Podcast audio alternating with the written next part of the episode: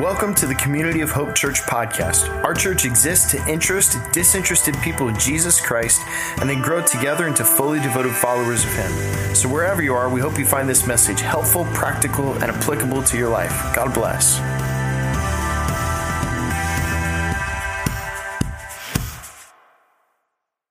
Okay, so we are in this series we're calling Word of God Speak, and we're in week four. We're learning how to hear God's voice in the Bible. Uh, we believe one of the best ways for somebody to grow spiritually and to learn how to develop their friendship with Jesus is by learning how to read the Bible. Um, if you are new to this or you're just joining in, we have a Bible reading plan we're doing together as a church. Kids, you could do this too. Parents, you can help your kids read a kid version of the Bible. If they don't have a Bible, we would love to give them one. So parents, what you do is you just point your phone at this QR code, scan it here, or just go in the COH app and you can uh, become part of the Word of God Speak Part 3 reading plan, which starts in the third quarter. And uh, we are on day 24 today. Now, you don't need to do any catch up reading. That's one of the big barriers that people have to our Bible reading plan. Like, oh my gosh, I have so much catching up to do. Don't catch up. It's a guilt free Bible reading plan. Just jump in on that day. If you miss a day, don't try to go back and read it. Just read today's passage. That's all you got to do. Okay. So just hop on in. And what we teach people to do is not just to read the Bible, but to engage with it through a practice of journaling and through what we call SOAP, which, uh, we, in your, in a journal, it's S-O-A-P, which you pick a scripture, either a, a small passage that has an idea or one verse or one idea that you, you, uh, you journal on. You write a couple observations about it. You write an application of how it applies to your life, not how it applies to your spouse's life, your neighbor's life, your friend's life, how it applies to your life, what it means for you. And you write a little bit of a prayer. And this is kind of what we've been doing in this series is to model for you. Here's how you could kind of do this in sermon format. Um, mine is much smaller. It doesn't take long to do this when you're journaling on your own. When I journal, if it's reading one chapter in the New Testament, I journal takes me about 15 minutes and it's the singular, most life changing habit anybody can develop in their lives because in doing this with the Bible, you learn to tune your ear to the voice of God and you begin to hear God's voice in God's word. There's nothing more powerful than that. So we really commend that to you. So our passage is what we've been doing in this sermon series is we've been taking the passages that we read the week before. And if you've been reading along with us, you know what we'll preach on. It's on one of the chapters that we read together as a church. So this past week, we read James chapter one through chapter five and we began First Peter, and we read the first two chapters of that, and that's seven chapters in one day. The teaching team decided to teach from James chapter 3. So uh, if you have your Bibles, you can go ahead and open it up to James chapter 3 now, or your sermon notes on your phone, or however you do that. Go ahead and open that up. We'll look at it in just a minute. If you're new to the Bible, let me tell you about the book of James. It's really a letter. It's only five chapters long. You can read the whole thing in 20 minutes, maybe half an hour. It's a shorter book of the Bible. James was written by the brother of Jesus, or it's actually more accurate to say the half brother of Jesus, because he's the natural son of Joseph and Mary. Remember, Jesus, Christians believe, was conceived by the Holy Spirit and was given birth through Mary.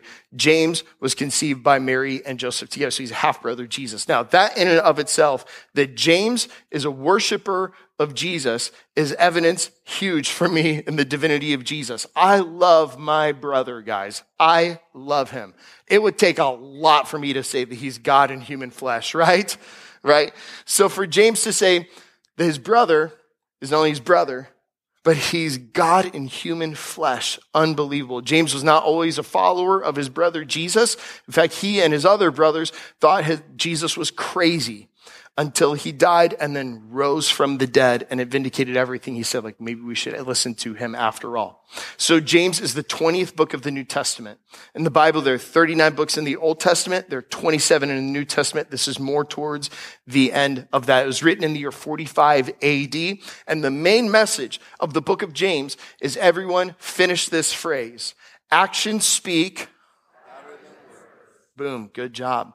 That's the message of the whole book of James, really. James pushes against the notion that Christianity is just a bunch of ideas. Christianity is way more than ideas and it's way more than facts.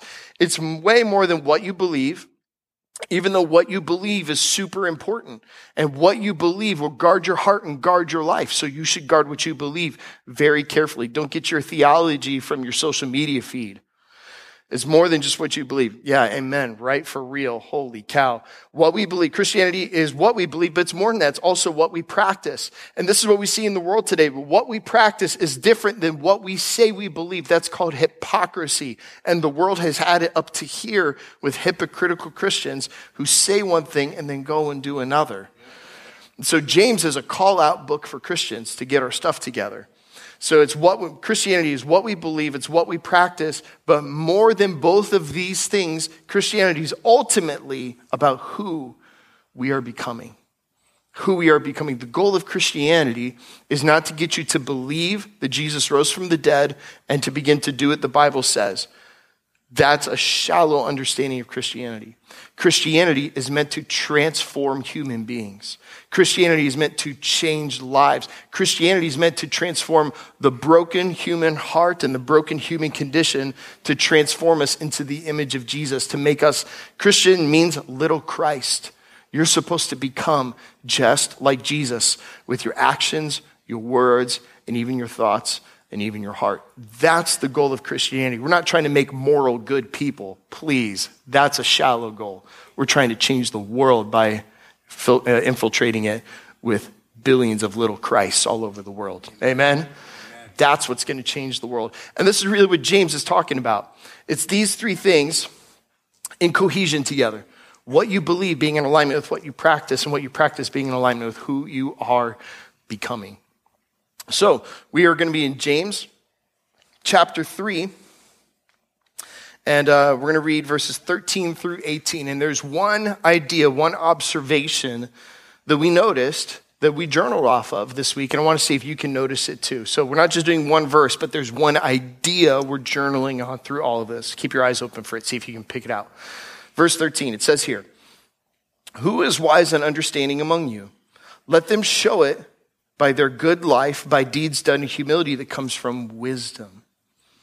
But if you harbor bitter envy and selfish ambition in your hearts, do not boast about it or deny the truth. Such wisdom does not come down from heaven, but is earthly, unspiritual, and demonic.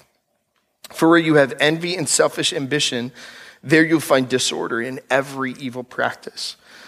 But the wisdom that comes from heaven, is first of all pure, then peace loving, considerate, submissive, full of mercy and good fruit, impartial and sincere. Peacemakers who sow in peace reap a harvest of righteousness. So, did you guys see it? Did you see the one thing we're trying to pick on from there? There's one word, one concept that's repeated four times in those six verses. Did you see it? Kids, did you see it? Wisdom. It was wisdom, right. Wisdom is mentioned four times in just these six verses. So if you're journaling on this, this would be your observation that, wow, it talks a lot about wisdom. And one of the ways that we were thinking about this is really this passage answers two main questions, a lot of questions sometimes that grown-ups ask people like me as a pastor. The question they ask is, what makes life work? What makes life work? Now, a lot of times, grumps, kids don't really ask that. Like, kids ask who would win in a fight, a lion or a tiger, right? Which, lion, duh, right? But grown-ups ask questions like, what makes life work? Well, clearly the answer in James is what makes life work? Developing the right kind of wisdom.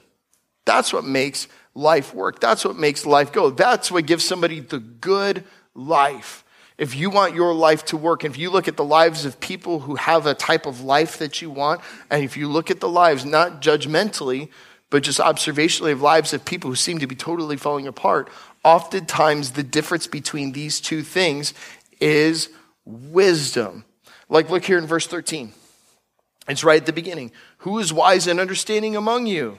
Let them show it by their good life, not by how loud they are, not by how many posts that they have, not by how opinionated they are, show it by their good life.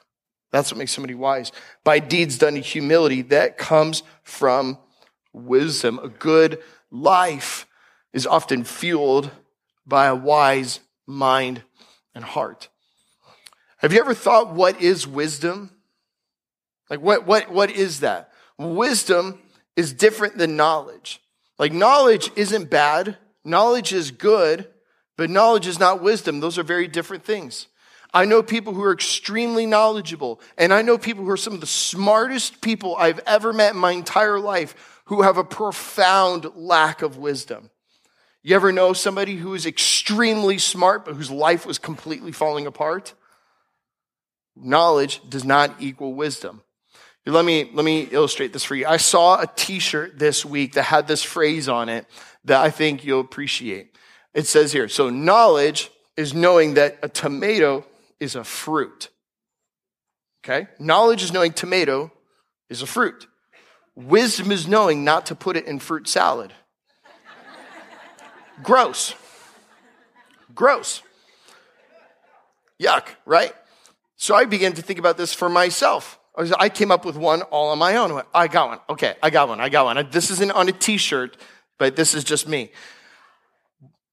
Knowledge, I almost got it wrong. Knowledge is knowing that pineapple is a fruit. Wisdom is knowing never to put it on a pizza.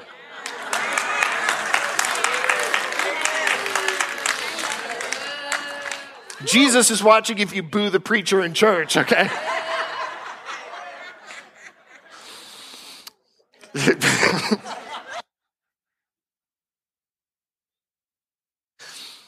also, he said, take the pizza off, take the pizza off. No, but think about it. Our society, especially with the dawn of the internet, um, we have more information available to us than any humans who have ever lived. We are uh, in an unprecedented period of having information access. But when you are up to here in information and knowledge, you are in danger of confusing data with truth. Yeah. We have a profound famine of wisdom in our world. Knowledge is knowing things. Wisdom is knowing how to apply that knowledge to your life. Just because you know something doesn't mean you know how to apply it to life. And ultimately, here's what I think the most helpful definition I have for wisdom between the difference between that and knowledge, what we're really going to be talking about the rest of the morning. What is wisdom ultimately? Wisdom to me is learning to think like God. Wisdom is learning to think like God. Now that I know about God, I've learned to think like God. That's a huge difference. And when you learn to think like God, you make decisions differently, you act differently, you behave differently, you process your world differently, you see things differently. Wisdom is learning how to think like God. If you learn how to think like God, that's what makes life work. And so that's really our observation from this week. So if we're journaling on this and then we put application, well, then God, how do you want to apply this to my life? And the teaching team we're thinking about this week of how does this apply to our lives and to the lives of the people who are going to hear this? Um, we think that if you want to grow in wisdom, think about it like classes. I know it's summer. Nobody's going to summer school. You know, here we're not doing that. But think about it as classes to learn about wisdom. About how there's a beginner's class to wisdom, an intermediate class to wisdom, and then an advanced class if you want to grow in learning how to think like God. And so with each one of those three, I'm going to share a story from my own life about how um, I've learned to engage with God's wisdom. I'm not saying I've attained God's wisdom. I'm not saying I'm fully there. I'm, I've got a lot of stuff that's still in process in my life, but as best as I can just able to illustrate some of these things, I'm just going to open up my own life and share with you guys. Make sense? Cool, great. All right, so what's wisdom's beginner class? Wisdom's beginner class is learning to first open your mind and heart to God, period. So there are a lot of people, maybe you're here this morning, maybe you're new to church, maybe you're new to this church, maybe you're new to the idea of Christianity altogether, maybe this is a very different type of church you've ever been a part of, maybe you're watching this online and you're learning to engage in this way. Um, what you have to understand is that wisdom, there's a type of wisdom that comes from God, where you learn to think like Him that's very different than what you could get from just what's in the world. So let's go back to our passage, uh, James 3.17. So it says, the wisdom that comes from heaven is first of all pure, then peace loving, considerate, submissive, full of mercy and good fruit, impartial and sincere. Forget that we're talking about wisdom from heaven. Don't you think our society needs a way of thinking that's pure and peace loving and considerate and full of mercy and good and full, impartial and sincere and submissive? Holy cow, wouldn't that change everything if our world learned to think that way about each other, right? We need this societally. Even if you don't fully agree with the Jesus thing yet, you can agree we need this. And the Bible claims this way of thinking actually can come from heaven. And when you learn to open your life to the way of thinking about the world that God has, it can be totally transformative for your life. But you have to open your mind and your heart to be able to hear it first. You have to be open open minded, open heart, not just to whatever idea the world wants to spill in your brain, which, by the way, you ever heard this that some people can be so open minded your brain will fall out of your head? Don't be so open minded to the world that you have a closed mind towards God. Keep an open mind towards Him. And here's the best way that I think is illustrated this in a practical way. One of my all time favorite Bible verses. It's not inspirational, like I painted it on a piece of wood and put it up in my office but it's functionally one of the verses I've used the most in my entire life. Also comes from James. James chapter 1, verse 5 says, But if any of you lacks wisdom, which really means if any of you does not know what to do about something. Anybody here not know what to do about something in your life? this verse is for you.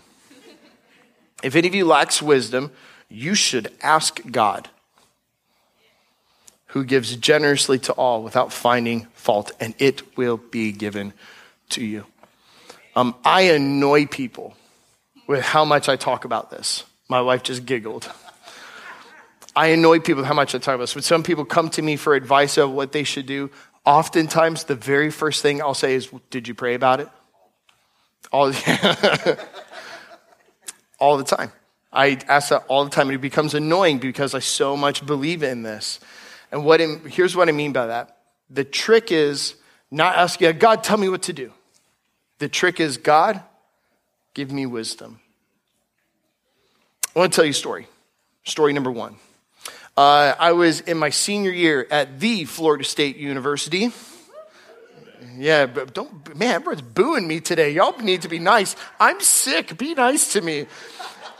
So I was in my senior year at the Florida State University and somehow, uh, I, because of AP classes I'd taken in, in, high school, I was on track to graduate early, and that was part of the plan all along, was for me to finish in three and a half years. And, um, and somehow, some way, when I went to the registrar's office to my academic advisor to do what's called a graduation check, that's where they make sure that you have everything ready before your last semester so you can graduate on time. Well, my final semester had started. as a week into the final semester, and they did my graduation check. And to graduate, you need 120 credit hours. And they went through my academic plan, and I had met with my academic advisor every single semester. And I was on track until right then, in my very last semester, they went, Wow, we don't know how we did this. You're going to be on track to have 119 credit hours by the end of the year, and you won't graduate. Dad gum. So I didn't know what to do. Because option A was always try to graduate from college quickly and then go to seminary to learn how to be a pastor. That was option A. But I was a part of a really thriving campus ministry, and Campus Ministry Road was like a mega church. We had hundreds and hundreds and hundreds of college students experiencing Jesus in profound ways. It was a move of God. It was a move of God, and we're part of it. And that's really the degree I got. I was there to be at that, necessarily to go to classes at Florida State. I'm so grateful for Florida State, don't get me wrong. But still. And so, really, choice was do I graduate and leave to go learn how to become pastor, or is this my ticket to delay graduation so I can stay here longer? Which one is it? And they had people they had people on all sorts of different sides who had lots of very strong opinions telling me what I should do, and I didn't know what to do. And I started praying, God, tell me what to do. And have you ever asked God, tell me what to do, and then you get nothing? Yeah, I got nothing. Until one day, I got mad at God and said, Why aren't you talking to me? And I got this impression in my heart. I was like, Well, you're asking me the wrong question. I need to learn to quit asking God, tell me what to do. Instead, go back to James 1 5. God said, quit asking me what to do and start asking me for wisdom instead. And so, well, well, okay, then I'll edit my prayers. Fine. and I did. I said, God, would you give me wisdom? Teach me how you think about this situation. And he did. And I don't need to give you the nuts and bolts, but I didn't do option A of graduate fast and go to seminary, and I didn't do option B, delayed graduation so I could stay. I graduated early, and that freed me up to begin working full time in the campus ministry. I didn't stay one more semester, I stayed four more years there. And because I stayed there four more years, I was not a super, super, super senior, but because I was worked there full time and I made the decision with the wisdom that God gave me, I ended up falling in love with Leah. I am marrying the girl of my dreams. When I did go to seminary, there was a scholarship that was almost a full ride for me that did not exist had I gone in 2005. There was brand new married student housing that was given by one generous person who donated like $100 million to my seminary. None of that existed if, if I would have gone when I thought I should have gone. And by the way, by the fact I went to seminary when I did four years later with my wife, and then I graduated from there in 2014, there's a church called Community of Hope that needed an associate pastor. Yeah. Yeah. Open your heart and your mind to God and ask Him. So try this. Even if you're an unspiritual person, maybe you're a spiritual person, but you're not a religious person. You're obviously some sort of degree of spiritual if you're watching online today or you're here today. Try this out. Experiment with me about this. If there's an area of your life you don't know what to do, try it and say, God, the bearded dude told me to ask you to give me wisdom. So would you give me wisdom about this? And watch what happens. Just try it. That's beginning class. Open your heart and your mind to God for wisdom. Here's wisdom's intermediate class. Intermediate class. Wisdom's intermediate class is to learn to begin to apply God's word to the folly prone areas of my life. Now, the word folly there, people don't really say that a whole lot anymore. Folly is the noun version of foolish. It's the opposite of wisdom. It's the it's the areas of my life that profound lack of wisdom, the broken areas of my life, the messed up areas of my life, the janky areas of my life. And let's be honest, we all have those places. We're all broken human beings. We're all human, right? I do, you do, everyone has this. And wisdom's intermediate class is not just being open, but it's learning to directly apply what God's word says to the broken areas of my life strategically. Check this out, verse 14. So we read 13. Here's verse 14. Let's go back to it. It says, But if you harbor bitter envy and selfish ambition in your hearts, do not boast about it or deny the truth. Why would anybody boast about that? This is why. Because such wisdom, and this is James being sarcastic here, such wisdom does not come down from heaven, but it's earthly, unspiritual, and demonic. There are people who are online full of teaching and platforming themselves. They're full of bitter envy and selfish ambition, saying, Subscribe to me and listen. And he's saying, This is earthly and unspiritual and demonic. Don't do that. Next one. For where you have envy and selfish ambition, there you find disorder and every evil practice. So there are these broken areas of our lives that if we learn to apply God's wisdom to, it can be transformative to you. All right, story number two. This isn't like a victory story. This is me just being honest with you about my own human brokenness story. I want to tell you about the angriest I'd ever been in my entire life. I'm not naturally an angry person. If I were an animal, I would be a golden retriever. I just would. I just would. If I was a Disney character, I would be Winnie the Pooh. That's, that's my personality. Um, but the angriest I'd ever been in my life um, was right around the same time when I was at Florida State. And I had a dear friend of mine um, who was uh, just a, who was one of my best friends in high school, who um, really just relapsed into drug addiction. And um, you ever see anybody begin to burn their own lives down with their own bad behavior, and then they want to burn everyone else's lives down too? Remember this phrase Hurt people hurt people. And I had a friend who was deeply hurting, and he wanted to hurt other people, mainly me. Um, this guy who was such a dear friend of mine turned friends against me. He lied about me. He ruined my reputation. He would randomly call me in the middle of the night at 3 a.m., cussing me out, screaming at the top of his lungs. I would pick up in the middle of the night and boom. And so I just have to hang up. It was chronically happening. It was, it was just twisted and sick in multiple different ways. And um, I heard one day, I was driving around town with my mom, and my mom had run into him, and he had been rude and unkind to her too. Don't mess with my mama. And I got furious. And I was so mad I was driving, I started punching the steering wheel in my car and I got red in the face and I scared my mom, y'all. I scared my mama. And I realized I'm being consumed with hate for this person who I loved, who's ruining their life and trying to ruin mine. And it was a folly prone area of my heart.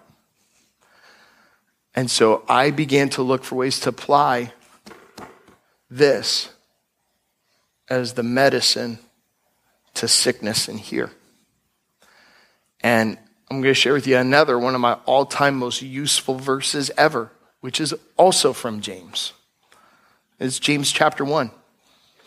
And uh, it's verses 19 and 20. And I put this on a three by five white card and I carried it in my back pocket and I memorized it for six months and said it to myself multiple times a day for months on end.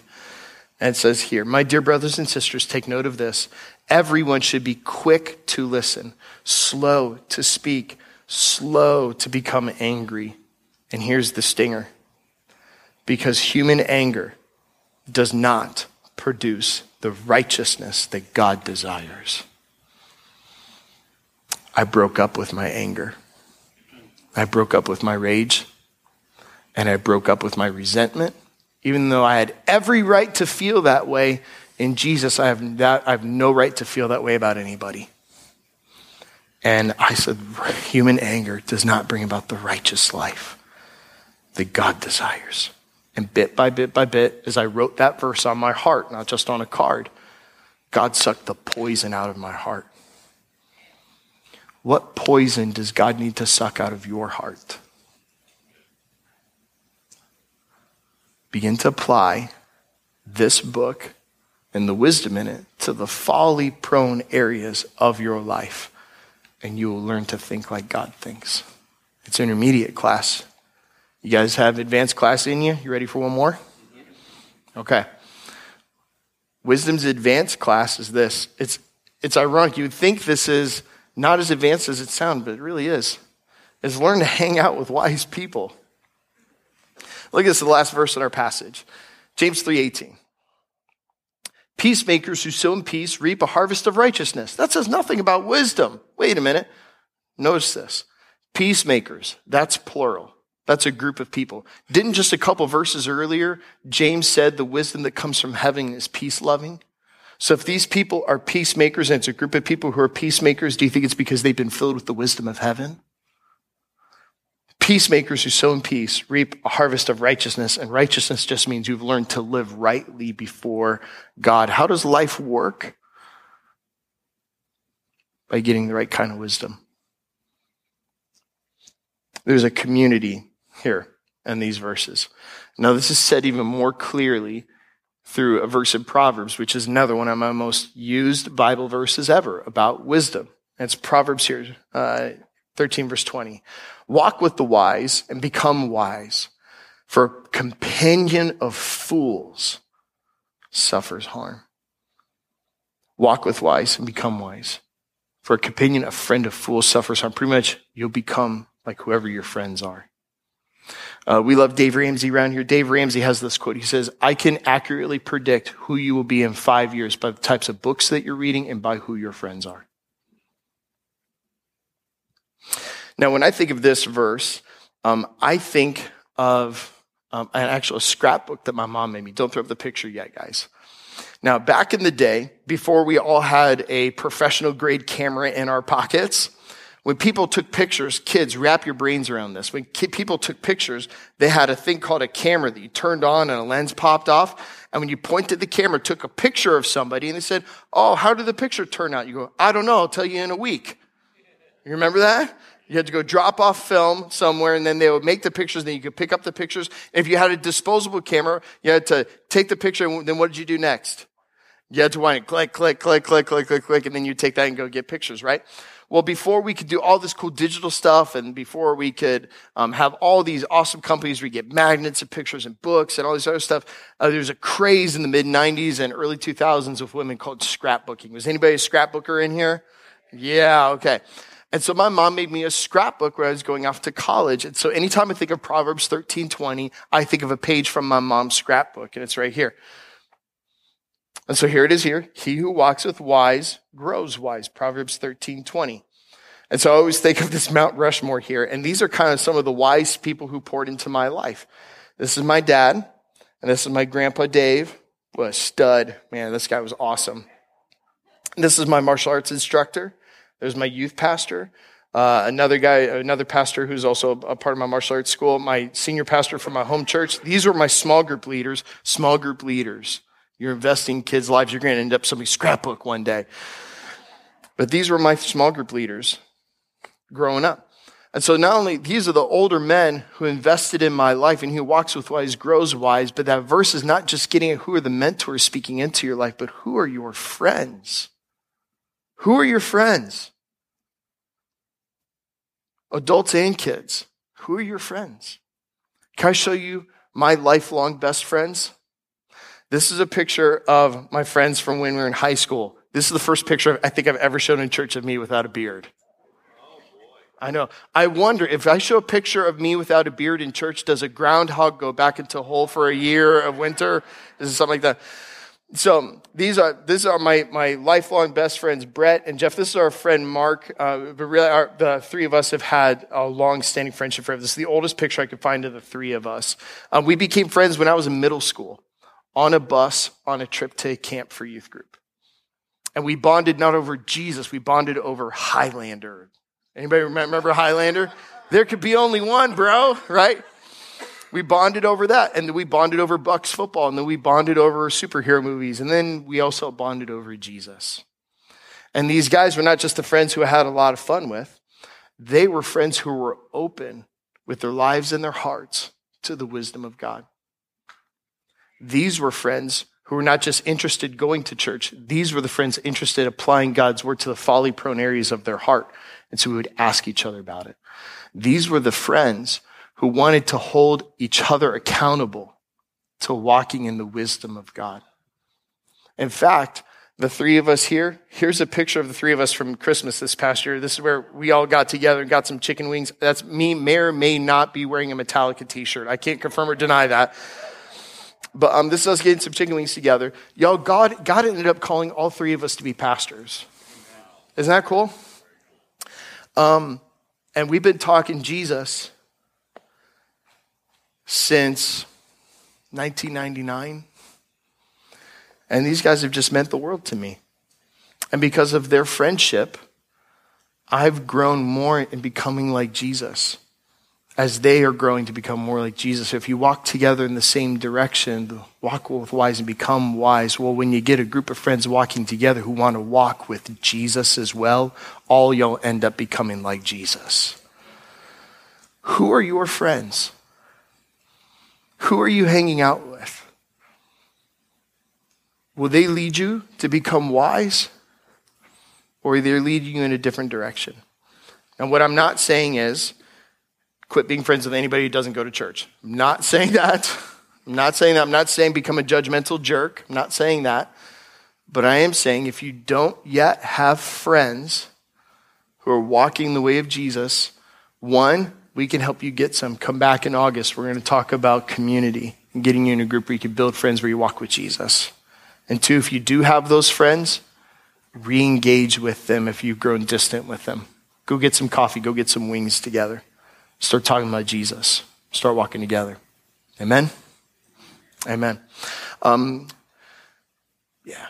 So here's what we're going to do I'm going to invite everybody to stand.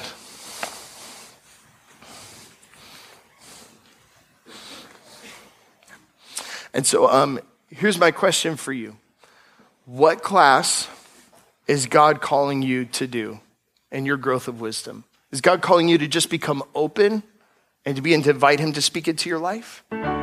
Is God calling you to go to the next level to begin to apply His wisdom to the folly prone areas of your life?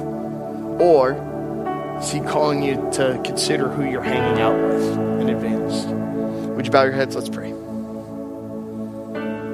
I want you to just take a moment to prayerfully reflect on what you've heard. What does this mean for you?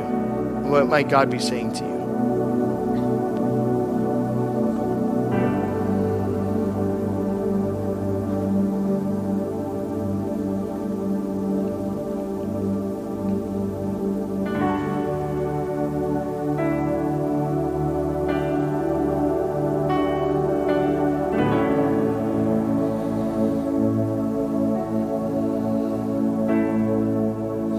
So, Jesus, we thank you that you are the God who didn't just create us and then lives off in some distant space, just letting us live our lives. You're the one who wants to invest in our lives, who has promised to give us wisdom generously without finding fault.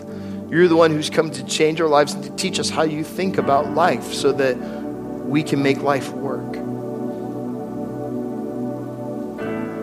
We worship you for that. Would you help us all grow and develop the type of wisdom that comes from heaven that your brother James taught us about? That's peaceable, that's submissive, that's full of mercy, that's sincere, that's pure. Lord, the world needs that, and we need that. We ask now that you would teach us how you think so that we can learn to walk in your ways. God, I thank you that. Uh, that following you and your wisdom is the best way to live life. It doesn't mean that life is perfect or life is without its struggles or its ups and its downs, but in the midst of all of this broken life that we live here on earth, the best way to do it is to follow you and your wisdom. We thank you for that. Lord, I pray blessings over all the kids here today and over all the parents and everyone who's here with us in person and online. Would you touch us with your presence as we go out this week as we return next week? It's in Jesus' name we pray, and everybody said, Amen. Friends, if you need prayer, there's going to be a prayer team over here if you need anything. But otherwise, God bless you. We'll see you next week.